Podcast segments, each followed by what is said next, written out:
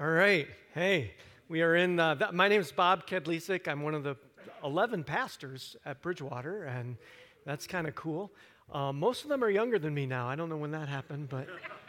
Um, but we're here in this, this uh, series, In Tune, short series, just leading up to Easter, uh, how to tune our hearts to God's. And so I asked Jessica to stay to um, play a little bit uh, on her guitar. Jessica just started learning guitar, what, two years ago, maybe? How long have you been 10 years? Just 10 years ago. She's new. She's, I think you started playing publicly maybe two years ago. I don't know. Okay. Anyway, but I asked her to play uh, a, a, worship song for us just a little bit, just to start off uh, on, on her guitar there. So go for it. Yeah.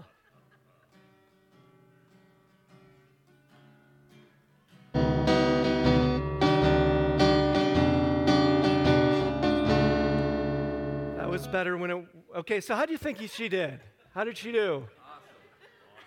Okay, so we have condescending here saying it was awesome. We have some honesty over there. All right, so um, so now I asked her to play actually the exact same thing on Peter's guitar. Okay, so the exact same thing, exact same person, the exact same way. Go for it.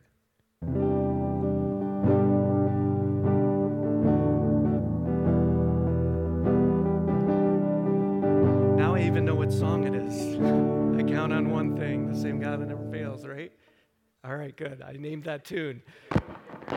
You know, thank you. Thank you both.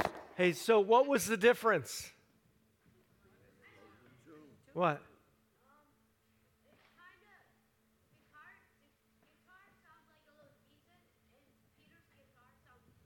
Yes. Yeah, her guitar was out of tune. It was awful. And so it didn't matter. She was doing the right thing. Yeah, but it sounded terrible. But then she gets a guitar. Apparently, tuning your instrument is important. And it surprises me how quickly that, that you can get an instrument out of tune. It doesn't take much time at all. Yeah, four strings out of tune. Only four out of what, six? I don't, I don't even know how many strings are on a guitar. So, hey, and, and so we've been talking about how to be in tune with God because here's the truth that you can do all the right things. You can read your Bible. You can come to church every Sunday. You can um, give money to the church or to the poor. You, you can do, do all the right things. But if your heart is not in tune with God, it sounds like that first guitar and it, it just it just falls flat and it's awful and it's painful to listen to and and and so that's what we've been talking about tuning our hearts to God's heart. Because here's what God wants from us. And we talk about it being more and better disciples but this is uh, this is what being a better disciple means. It's God's goal for us to become the best possible version of yourself and the most powerful force for good in this world that you can possibly be. That's what, that's what being a better disciple is. That's what becoming like Jesus be, means becoming the best possible you that has this incredible impact. It, does this world need a force for good? You know what? This world needs this world needs you. It needs you following Jesus Christ and being like him and influencing. And, and here's what tuning means. You look it up in a dictionary adjust for more precise effectiveness. Right? So last week, uh, Josh Edwards was up here with the TV and, and the, the rabbit ears, and you know, that, that's what you used to have to do is to adjust it for more precise effectiveness. And the same with the guitar, you got to adjust it for more effectiveness. And that's what God wants to do with your life. He wants to adjust your life and tune you so that you're more effective and powerful for him. And that, that doesn't mean we all look alike and act alike, right? This is not God's goal for us to become clones of some evil empire. No. His, his goal for us, someone said that this is a picture of, of all these guys, they just came back from a paintball um, thing because they're such bad shots. They have no paintball. Anyway, that's not in my notes. All right. God's goal isn't clones, right? He doesn't want us to all to be the same. It's very much like an orchestra. What if you had an orchestra of 64 tubas and that's it? Would that be cool? Yeah, it would be funny. Yeah, it, it, it wouldn't, I, most of us wouldn't like it. Now, Alex Edwards, he's usually in Tunkhannock Sunday morning, but he's from Montrose, and he is all, uh, an all state tuba player. They had competitions this last week, and he did really well. Him and Nathan Farley, they, all, they both placed all state. Um, he might like 64 tubas, you know, but the rest of us, not so much, you know. Um, but, but all of those instruments, for a great orchestra, it takes two things different instruments, right? But all in tune together, right? All playing the same, uh, uh, uh, you know, not off. They all hit the same C note the same way. And, and that's what God wants to do in the church. To, to not be, you know, if you're off on your own, it's like a tuba playing solos, you know, which is nice, you know. But boy, you, you put all the band together and it's something so much more powerful and beautiful and effective. And that's what God, that's why Jesus started the church, so that we could not be clones, but that so we could be the, the best possible version of ourselves that we could be and the most effective um, power that we can be for good in the world, but to do that all in different kinds of ways. And so we're going to talk about what it looks like to be in tune because it's not just outward behavior, it's an inward thing. And to do that, we're going to look at one of the craziest stories in the Bible. The Bible's got a lot of crazy stories, doesn't it? Yeah, yeah. This guy's with me. I like that guy. All right. And so here's, here's, here's the crazy story. Not the crazy part yet, but after this, the Moabites and Ammonites with some of the Meunites came to wage war against Jehoshaphat. I think I might call him Jay because Jehoshaphat is, is a mouthful. And uh, so some people came and told Jay, A vast army is coming against you from Edom, from the other side of the Dead Sea. It's already in Hazezon Tamar, that is En Gedi. And since we have no idea what those places are, I brought a map. All right. So these are the three nations the Meunites, or they're also called Mount Seir or Edom, and then Moab and Ammon. And uh, they usually would come to the north. Okay, this is the normal route to get to Jerusalem because there's some serious bad desert in here that's difficult to traverse with, you know, hundreds of thousands of troops or tens of thousands of troops. And so, so they went this way, though, according to, to what uh, the, the Bible is saying. This is basically a sneak attack. They wouldn't know they were coming because they're traveling through the desert. They wouldn't have anyone there to warn them until it was almost too late. And that is indeed what happened. And so it's almost too late. Back then, they didn't have standing armies, they, they would just have farmers. And, but if, if you were threatened, you would just put the call out, and every able bodied man would, would come with whatever they had, if they had a sword or a spear or, or, or whatever, a bow and arrow, and they'd, they'd gather together. But that took time. And they're caught completely by surprise. They have just a couple days, perhaps, uh, before the, the army is going to be um, right on the walls of Jerusalem. And so the story goes on, on alarmed. Jay resolves to inquire of the Lord, and he proclaimed a fast for all Judah. And so Josh Edwards talked about this last week about, about the importance of fasting and prayer in our spiritual lives as a spiritual discipline to tune our hearts to God. Fasting reminds us that our greatest need is God, and prayer fills the void that fasting creates. And so he, he gave out a challenge. We're never commanded to fast in, in, God's, in God's word. The Old Testament Jews, they had to fast once a year. New Testament, it's never a command. But Jesus says, after I've died and risen from the dead, after I'm no longer with you, he said, my disciples will fast. He expected us to do that. And so, for some, if you struggle with anorexia or if you have a, a, physical condition like diabetes where it's very unhealthy for you not to eat, then you need to fast something else besides food. And, um, and I invite you to do that. But if, if you're like fairly normal like me, not normal, fairly normal, um, I want to encourage you this last Monday, our pastoral staff and most of uh, the staff at Bridgewater, we, we didn't eat on Monday and we set aside extra time for prayer. And every time I thought of and we thought of food, we thought, why are we fasting? Well, we're fasting because we want God to do something amazing this Easter.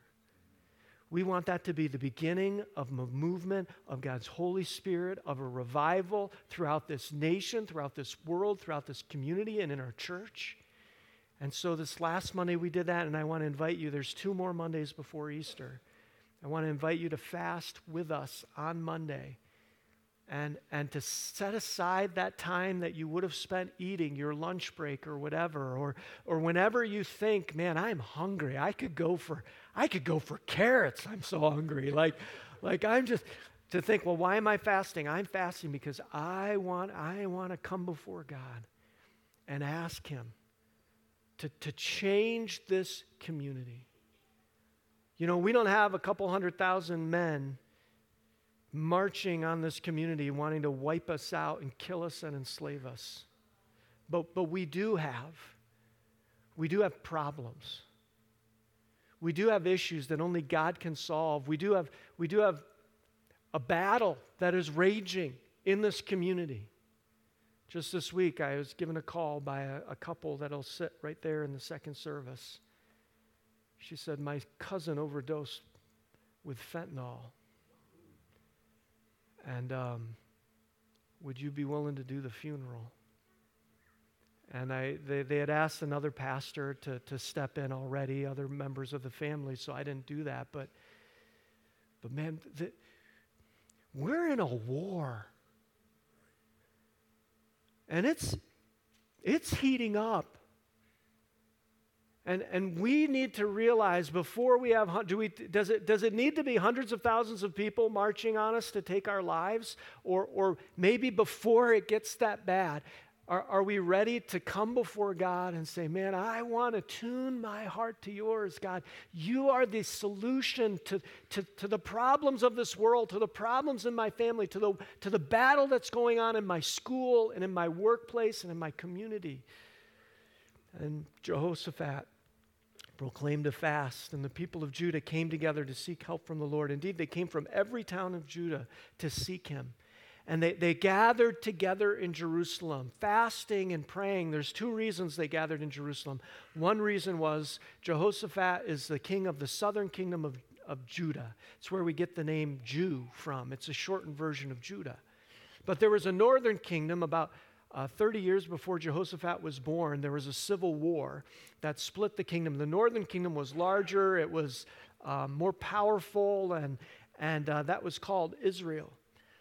But, but over just about 100 years before this, in Jerusalem, Solomon, who was Jehoshaphat's great grandfather, he had dedicated the temple, and God, after that dedication and the temple was built, God spoke to his people and he said, If ever there is an enemy that is coming against you, if you will come to Jerusalem and come to this temple and pray and, and seek me and put me f- first, I will hear your prayer and I will deliver you. And so they came from all the towns of Judah to Jerusalem to pray. Not everybody, but but some people from all these towns. There's a second reason why people would come from all these towns to Jerusalem, and that was because it had the biggest, baddest walls of any of the cities and was potentially the safest place to be when you have this army of, of men sweeping through. And so they come together, and all the men of Judah, with their wives and children and little ones, stood there before the Lord. And so they prayed to God, and now here is God's answer. I'm skipping ahead a couple verses. He says, Tomorrow, here's what you need to do march down against them. They will be climbing up by the pass of Ziz, and you will find them at the end of the gorge in the desert of Jeruel.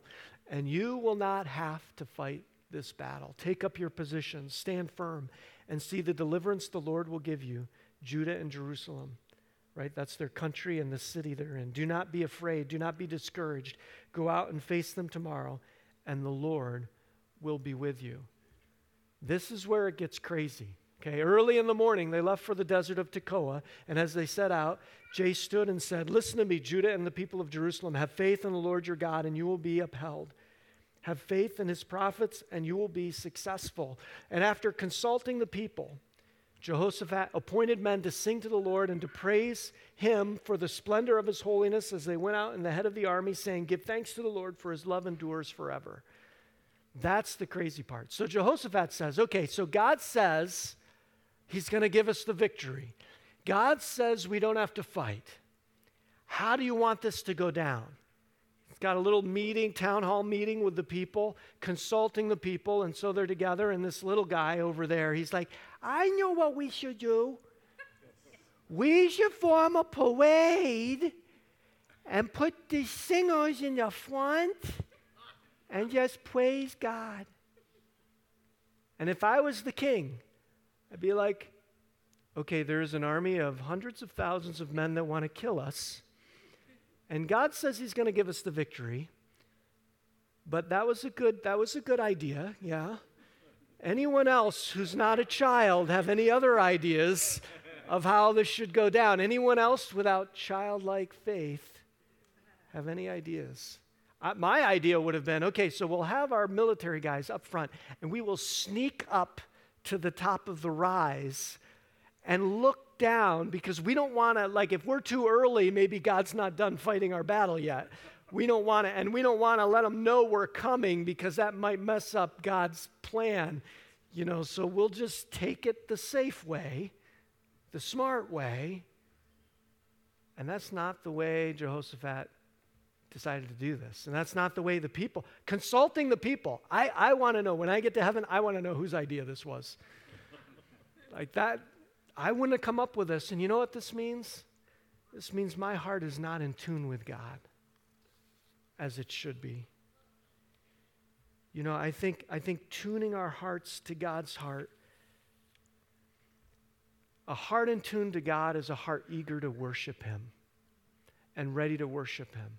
He said he'd win the victory. He said we wouldn't have to fight. We can do whatever we want.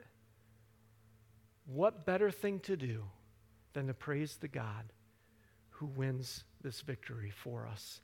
And so, as they began to sing and praise, and that's interesting as well, God doesn't defeat the army yet.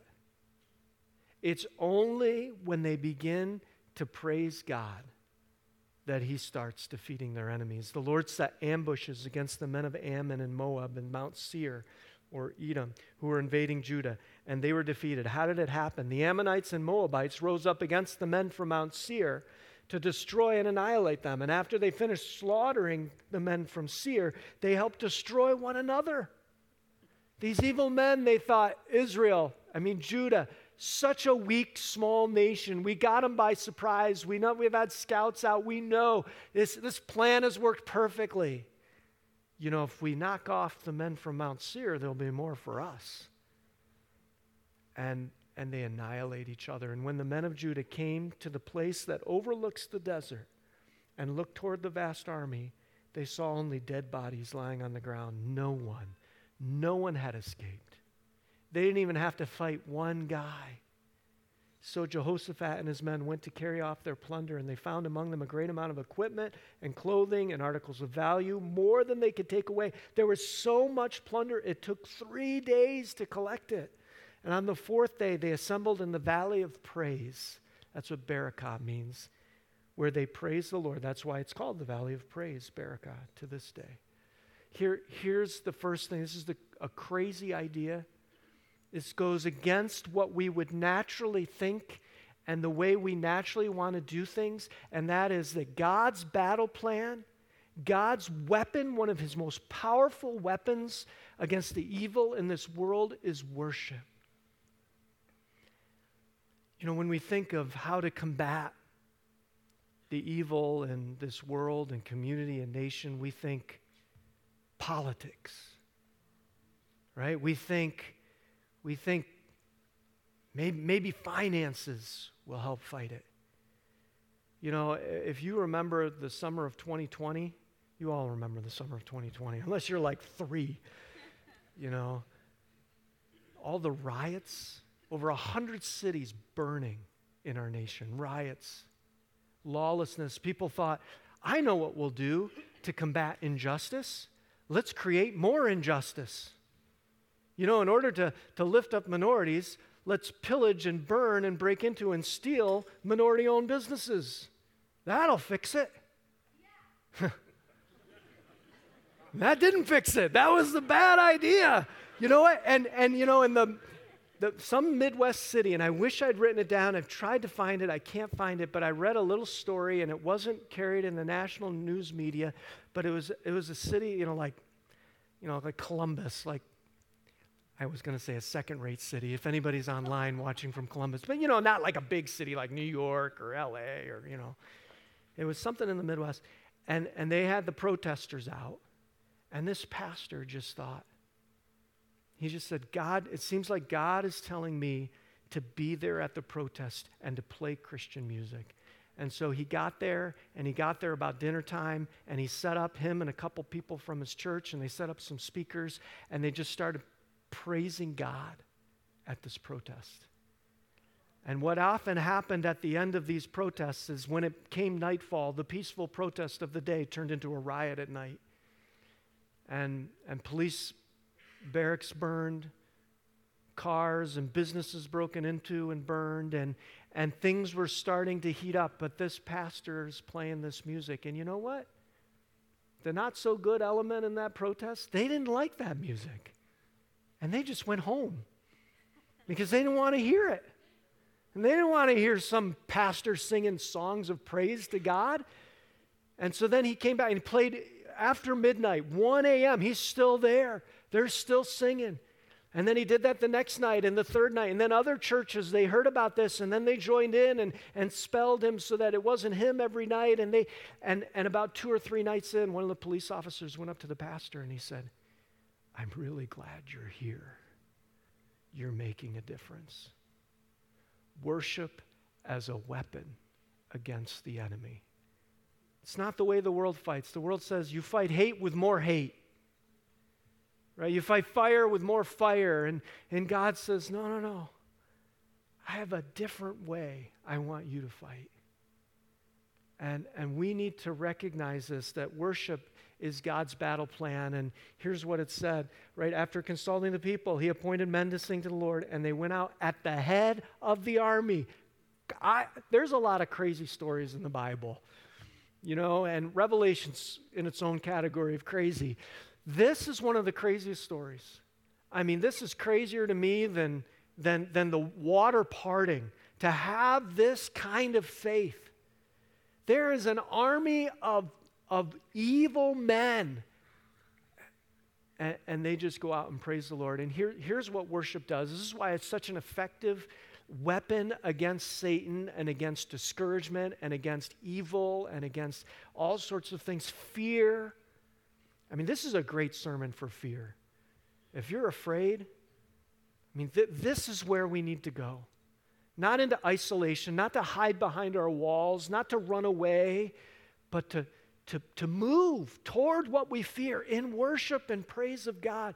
Worship reminds us of how big our God is. And, and going back to the beginning, this is the prayer that they prayed in the beginning before God won the victory, before they decided to go out and praise God and, and do a worship parade. This is the prayer. Jehoshaphat stood up in the assembly of Judah and Jerusalem at the temple of the Lord and in front of the new courtyard.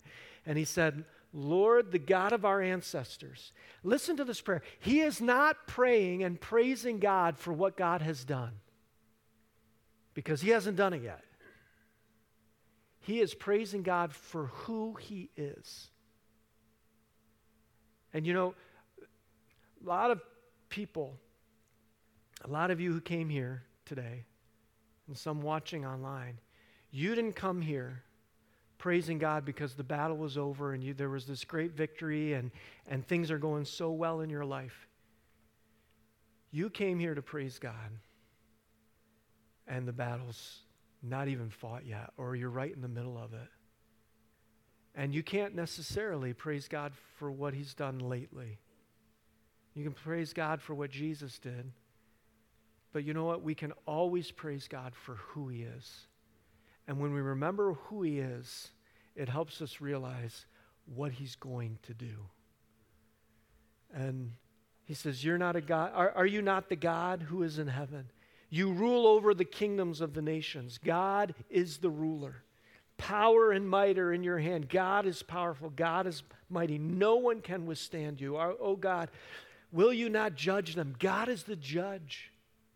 You know, the more our culture and our nation rejects God, the more everyone wants to be the judge.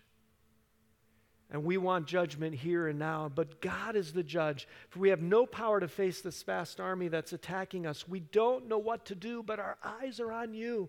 That is a prayer we need to memorize. How many times have you prayed that prayer? God, I don't know what to do. Like, I, I don't even know how this can be fixed. I don't know how to solve it. I don't know how to, how to even pray. I, just help. Like, do whatever. You know what I, I, I, want. My eyes are on you, God. God, you need to fix this. You need to come down into this situation. So often, our problems in life, they're right in our face, right? We have problems right in our face, and they seem so big. And God is in the background and seems so small. I think everybody has done this at some point with photography, right? You like put your hand out and you're holding the moon, right? Why does the moon look like it could fit in someone's hand? Because it's so far away. This man is actually bigger than this woman.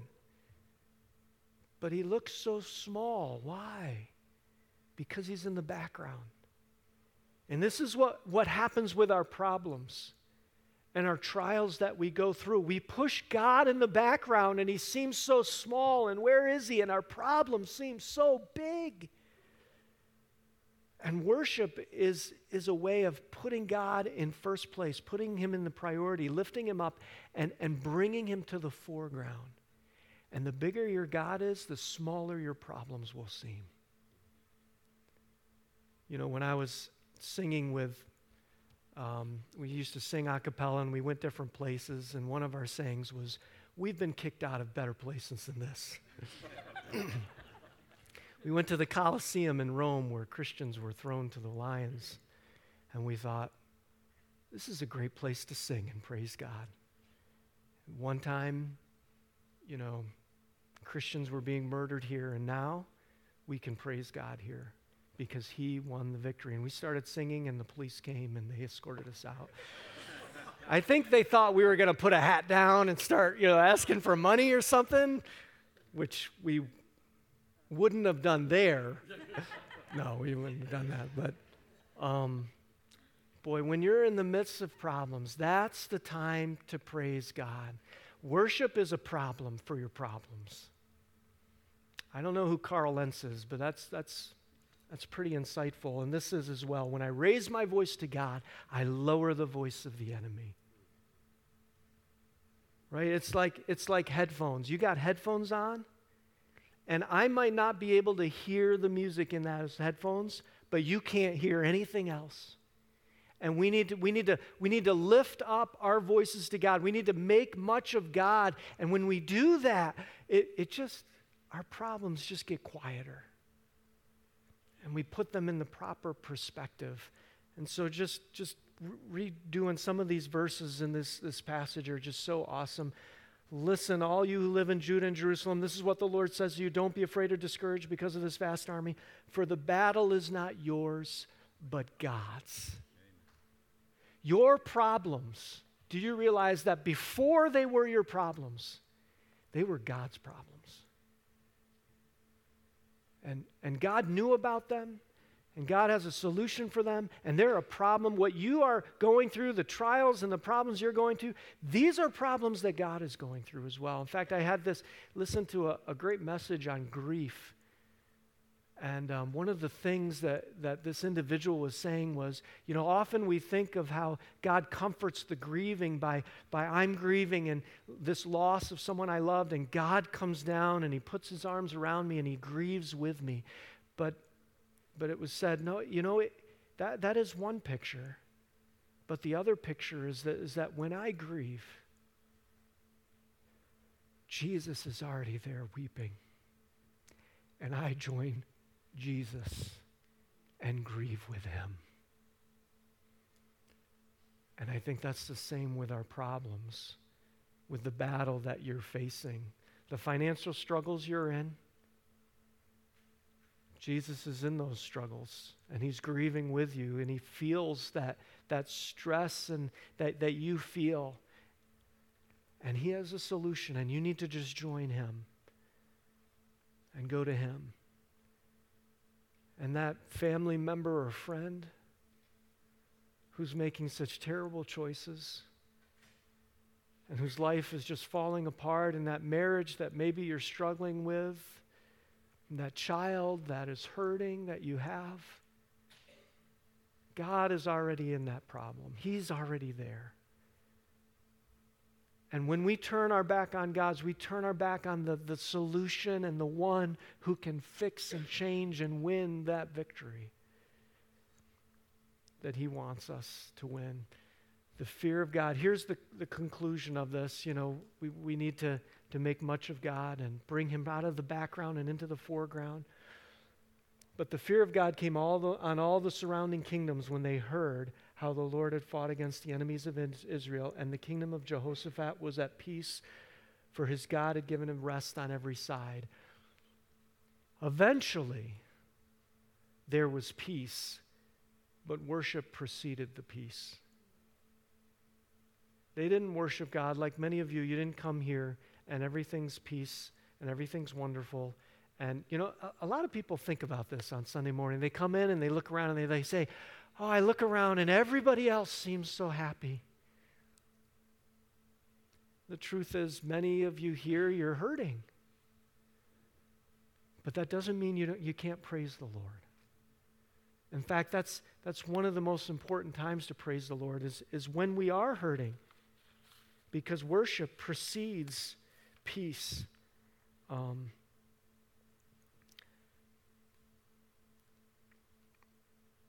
If, if you're here today, well, and you're not a follower of Jesus Christ yet, this really is a message just for those who have asked Jesus to forgive them and have surrendered their life to Jesus Christ because, be, because we can always have peace with God.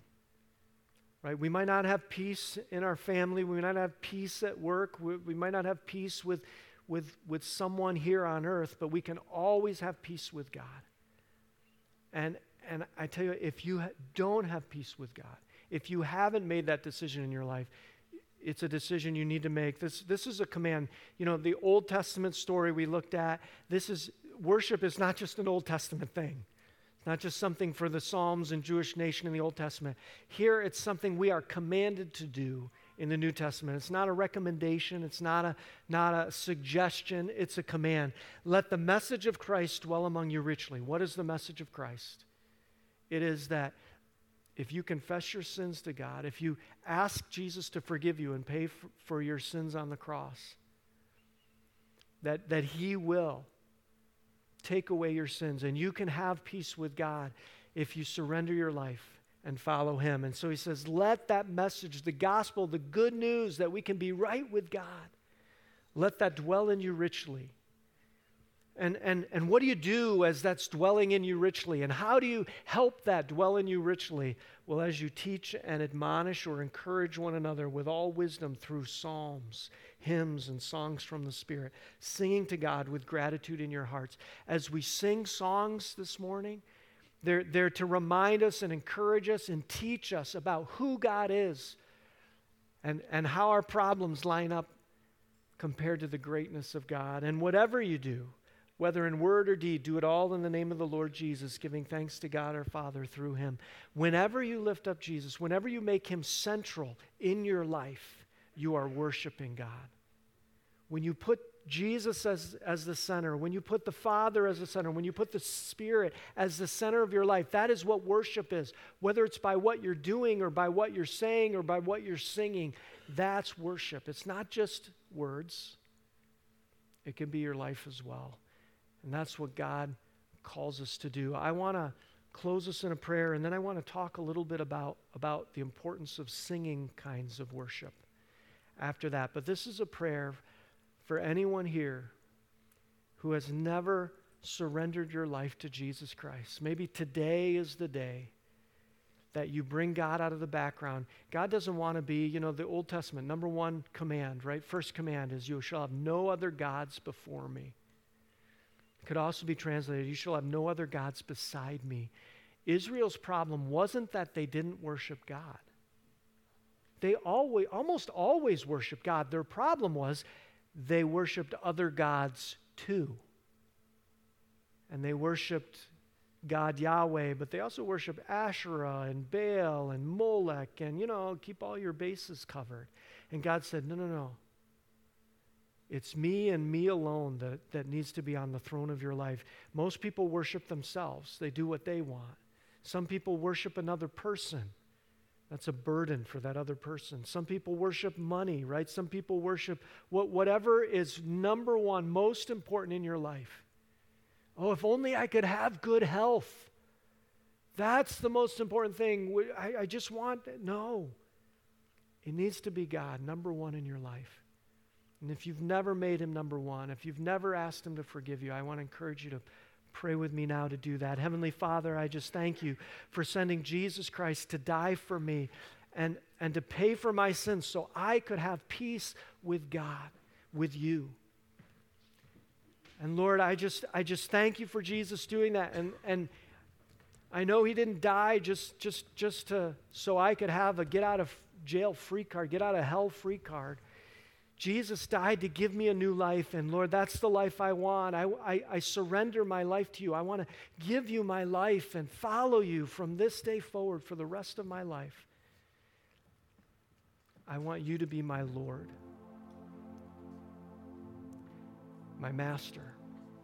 In Jesus' name I pray, amen. If you prayed that prayer for the first time, surrendering your life to God, at the end, we're going to close in a song. I want to encourage you. There's going to be some people up front here. Come up and talk to one of them. In fact, if you have anything you want to pray about, come up and have pray with one of these individuals that are up front. Take your problem before the Lord. Stop pushing God into the background and bring him to the foreground. Here's some things we need to do. I think, to, to lean into this weapon of worship that is, I think, some, sometimes underutilized in many of our Christian lives. Number one, come next Sunday prepared to worship God. Don't come late. Don't come after the songs. Like, come ready to put God in his rightful place, to talk about who God is and what he's done. Come next Sunday prepared and then sing out in the services. I don't care, you know, I don't know if you've noticed, the music is loud enough that if you are sing terribly out of tune, it will only bother a couple people around you. Okay?